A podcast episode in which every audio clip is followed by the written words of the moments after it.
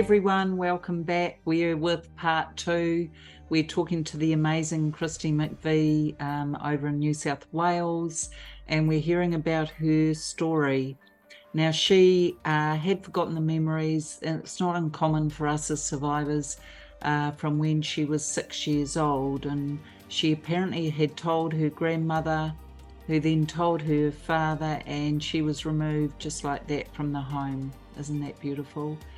Uh, she w- went on to become a child abuse detective and a specialist child sexual abuse interviewer.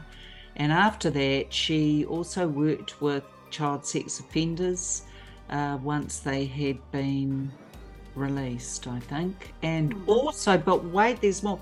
And as you know, survivors, don't pull that face at me. As survivors, isn't there always so much more that we're always doing? So take the win, be proud of who you are. Let's launch back in. Kristi, welcome back. well, thank you.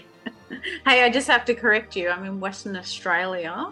New South Wales is a long t- way oh, yeah, away. Yeah, sorry. Western Australia. Have you ever been over here, Gloria? Yes. Yeah, I yep. have. Yeah. Beautiful. Very hot, very hot, but beautiful. For for you, it would be. uh, yeah, all right then don't come to Auckland, New Zealand, because it's friggin' cold. okay, so Kristi McVee, what would you like to look at? We've we've kind of looked at the impact. We've looked at PTSD. We've made a few links. Really, we're quite fabulous, aren't we?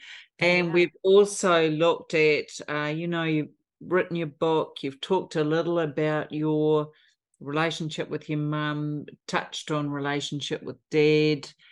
Yeah. Just just looking at, I guess, you as a specialist, uh, you know, you did your specialist child interviewing. I'm interested in survivors, just breathe through this, please. But I'm interested in how you managed your your work with the offenders. How was that for you? What did it bring up in you, if anything? Mm, it's interesting for most people, they they really struggle to deal and talk with someone that they know has abused a child. Yes. So I was able to, I guess, compartmentalize compartmentalize that from the fact that my job was to ensure that I didn't ruin the case for a child, or you know. I worked with them in two parts. So I would work with them before they were charged or um, and interview them. And I would work with them after they'd been released from prison, um, you know, and go onto a, a, child sex offender register where they were managed for, you know, five, seven, ten years, sometimes lifetime.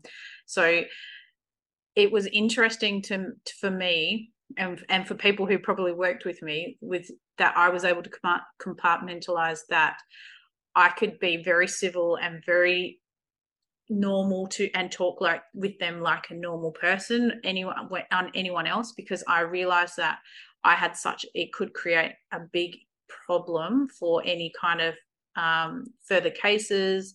And and in actual fact early on uh, i was actually able to identify that you get more um, bees with honey uh, sorry more flies with honey than with you know vinegar or salt. So i was always kind of um, very mindful of how I treated people because it could come around and make my job easier to, and it did make my job easier.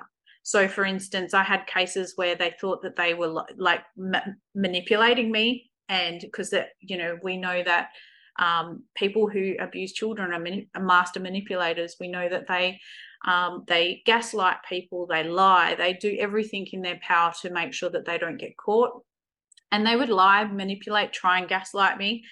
But I always did my job to the point where I had enough evidence, if I could, if I could find the evidence and they were sitting in front of me, uh, that I was able to generally disprove all of their lies. And they, you know, I've had sexual assault offenders, child sexual abuse offenders who have lied, lied, lied, lied, lied. And then I've gone here. And and basically they look like idiots and that's how they lost their cases so i um yeah it's hard for some people to deal with that and my husband has always said to me i don't know how you can deal with them i would want to kill them all and i just said it was always I always was able to identify that it wasn't my job to um, it was not my job. My job was to put them before the court, and the court's job was to find them guilty or not guilty. Don't get me wrong. There's so many people who get off, and there's so many people who does who need to be locked up, and the sentencing is nowhere near enough. And I'm I'm sure New Zealand's similar to Australia.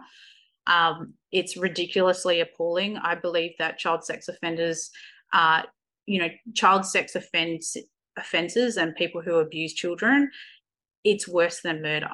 And that's my opinion because when and sadly for the families of a of person who's been murdered, they they're the ones who live with the loss of that their loved one, but the the children who their lives have been murdered. Yes.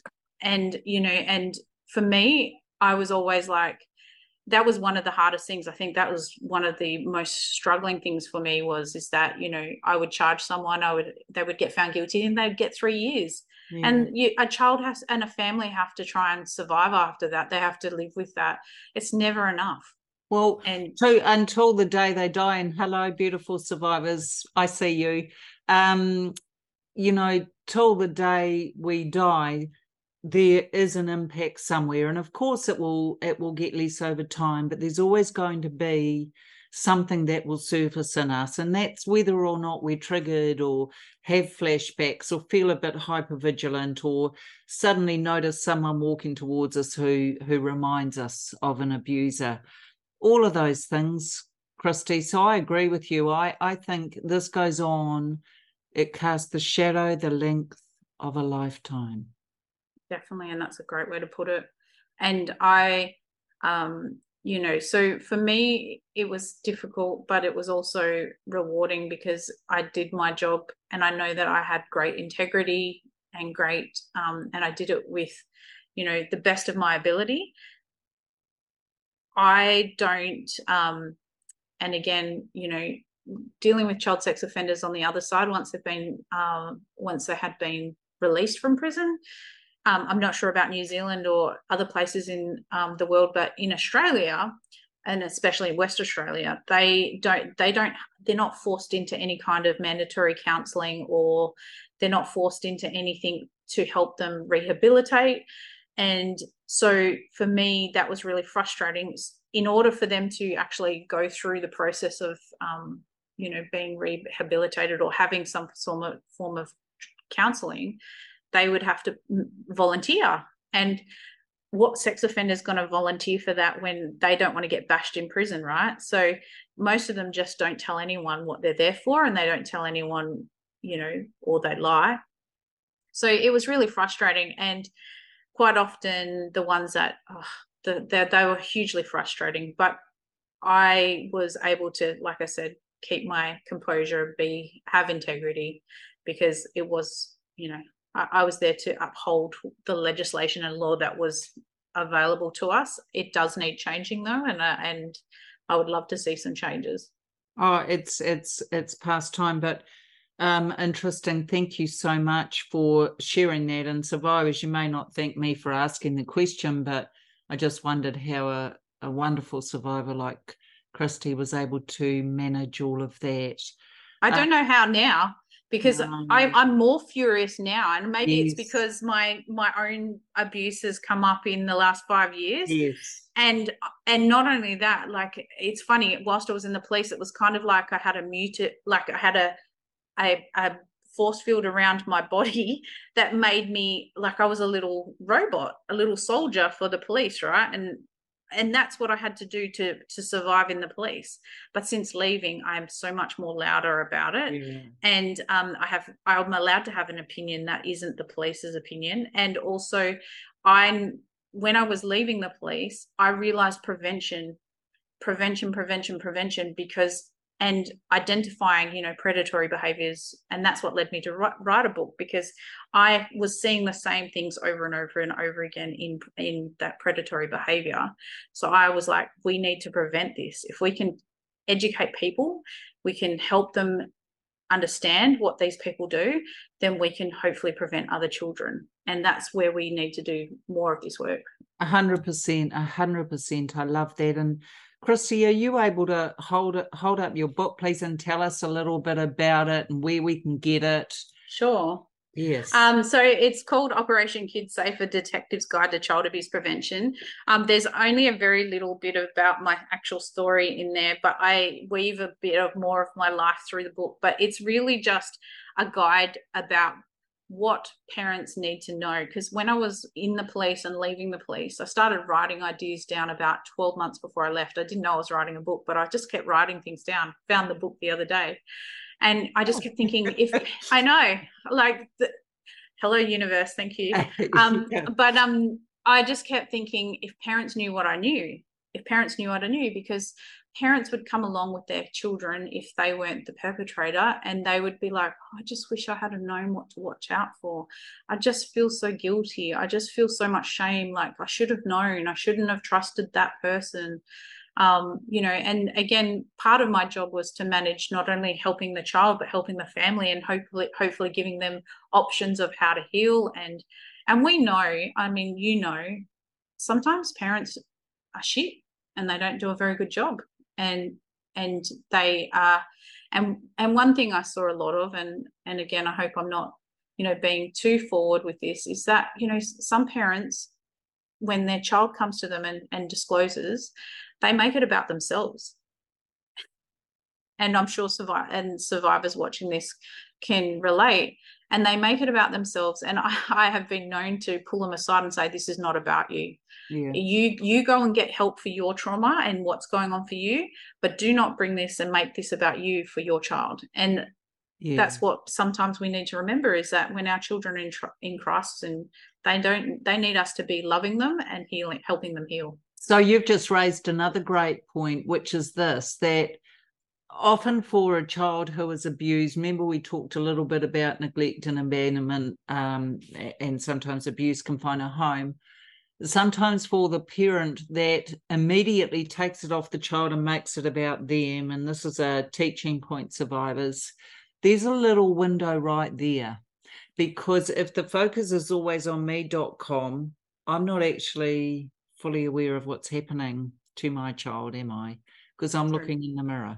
So I think sometimes, uh, Kristi, unfortunately, you know, we can call it the wounded narcissist, we can call it someone with psychopathic tendencies, hmm. we can we can describe for Africa, but the point is the child is the one that needs the resource and the support and you know it's interesting for our survivors watching so much of of what's happened for some of us has been that whole Darvo effect they denied mm. that it ever happened it's done through attacking either their credibility or their state of mind uh, mm. the r is reverse the order of victim and offender hello suddenly the focus is not on the abuser, it's become on the child, and they're mm. fighting and struggling to regain uh, any equilibrium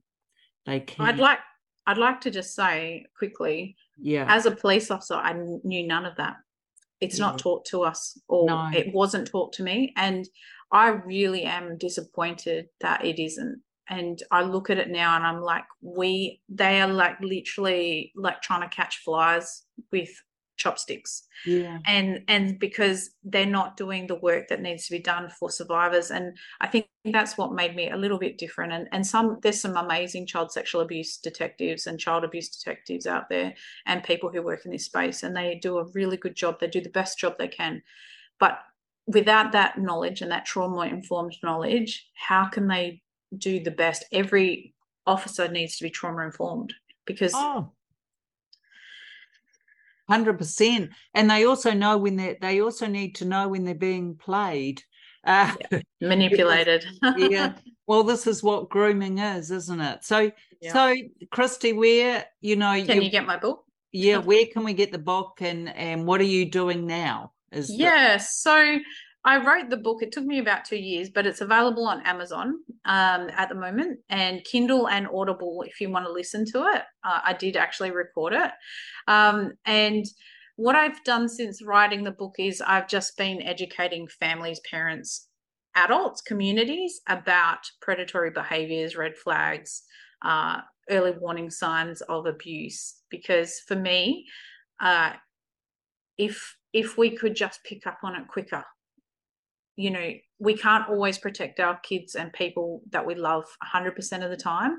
But if we have, if we're a safe adult, if we are someone that our kids can come to when they know that something's not right, it's inappropriate, there's someone acting that makes them feel uncomfortable in their body, you know, their early warning signs. If we could just teach our kids, teach ourselves, and be that people, we've got a greater chance of, first of all, those people moving on to another victim. Unfortunately, that's the reality.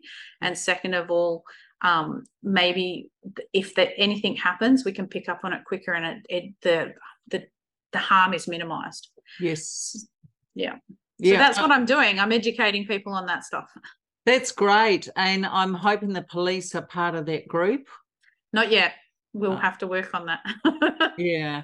Uh, it's interesting in our country here, beautiful New Zealand, with the underbelly, we have our stats are by the time a girl is 16, one in three will have been sexually abused. It's very and, much the same. Yeah. And for a boy between um, four and six, boys will have been by the time they are 16. And my question to you is what's the noise like over there about the overwhelming statistics Australia? Face? Yeah, so our our statistics are one in three girls and one in five boys. Yeah. Um, and we and I'm sure you saw all of the big hoo ha in the last fortnight, but you know, uh, the great uh, there was a great research paper done, and they found the people who it was an anonymous survey of 1945 men and they came up with the the fact that one in six australian men are attracted to children and teenagers and that's made people really freak out. All the men are like it's not every man. Um, and then interestingly last week which has gone quite under the radar the australian bureau of statistics released some some statistics around child sexual abuse, and uh, 1.1 million women um, were abu- sexually abused by 15, 47% of those women were abused between the age of four and nine years old, first time. And out of that, um, that's just like, that was mind blowing to me. And they had some statistics. So they worked out that only 80, sorry, only 16 or 17% of women ever come forward to police and report to police, and only 1% of men. So we've got some work to do. there's a lot of work, but doesn't it? Uh, you know what? What I call it the silent endemic here, because the silence is deafening. Here we have, as I'm sure you do in Australia, children being st- strapped into a moving vehicle. If they're not, they are charged. They are convicted if this keeps happening. The chances of that actually occurring a child being killed or hurt in a in a moving vehicle are so minuscule compared to these statistics and yet it's a billion dollar marketing campaign. Do you spot the difference? See where i'm going with this? Yeah.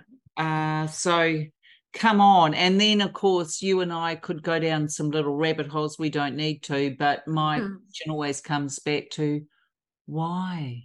Why the hmm. silence because who's profiting off us not doing anything? Don't worry i get i you know if if every survivor came forward and spoke up loudly um, we would be we i wouldn't be shocked but the, the amount of abusers out there that we know we think that are great people. And i mean one of the things that comes out of this is not every abuser is going to abuse every child they come across. And they're you know that it's just one of those things. And i know it's hard to hear but you know sometimes it's just because yeah it's just it's just hard to fathom sometimes. I don't know about you gloria but sometimes i get exhausted from it.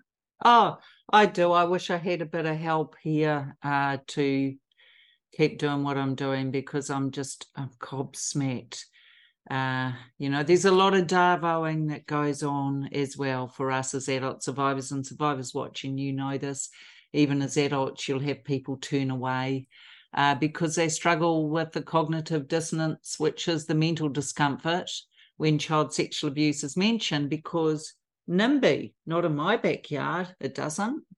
So, and also it's unpalatable, isn't it? But Kristi, we've only got a few minutes left. I know you're shocked. Could you please um, maybe give survivors some tips or, or ideas on kind of what helped you? What would you recommend to our beautiful survivor family watching as a way to manage their healing? It, I found so much healing from writing my story down even if I was never to have released it. I think if you were to write, it was so cathartic. I can't explain it, but it was cathartic because once I'd written it down and I realized, like, and looked at it on paper and went, oh my God, how much have I tolerated and put up with? And how much have I survived? And how amazing am I? Because we often we often minimize our trauma. We minimize our experience. I still do it to this day. I'm a people pleaser. I want to make everyone else happy. I want to help everyone else. But when something comes around and it's my turn to put my hand up for help i'm like no no no i don't need it. Um you know and i think that's a survivor thing because we're not used to being helped or, or our our trauma has been um you know minimized and justified by the people around us who did it to us so writing down or even writing letters to the people that hurt you. You know, I have no contact with my stepmom anymore. My father and my stepmom broke up. I have no contact with their family, and I am quite comfortable with that. And if they ever hear this uh, podcast, sorry guys, but got to do what you got to do.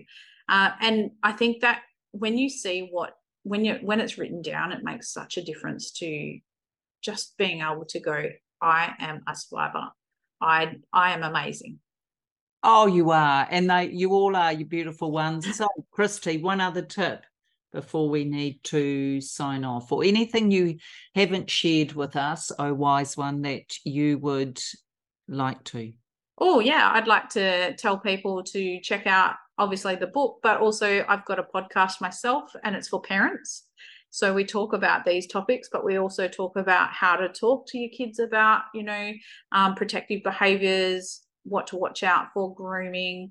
Um, so it's a parents based pod- podcast. Um, so it's called Operation Cape Podcast, Cape standing for Child Abuse Prevention and Education. Uh, you can check out my Instagram, uh, and Gloria's going to be on there soon.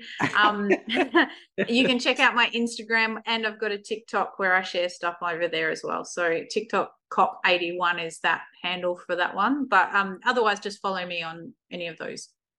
Awesome. Hey, Kristi, you know, it's it's such an honor. I feel I feel so excited and I feel very humbled to have had you with us today and and stay there, please. Audience, um, you know, wow. You're real um get, imagine you're reeling because I am. Um, you know, there's so many things, but but Kristi did talk about, you know, how you can get more flies with honey than vinegar and salt. And she knew what she was doing. And I suspect there weren't many abusers or pedophiles that got away under her watch. Uh, she would have made sure that information was there. I also love the fact, not not what it actually is, but I love the fact that she she compared the child sexual abuse to murder and actually how it's it's worse than murder because at least when a murder is done it can be there's a, a beginning and an end and it's finite. I'm a little bit paraphrasing Kristi will forgive me. But whereas we know with child sexual abuse it, the impact goes on. So incredible to have had her with us. And i hope uh, i hope for all of you that you're looking after your wonderful selves uh, you're safe here so again, as we end, I see you, I stand beside you, and I believe you.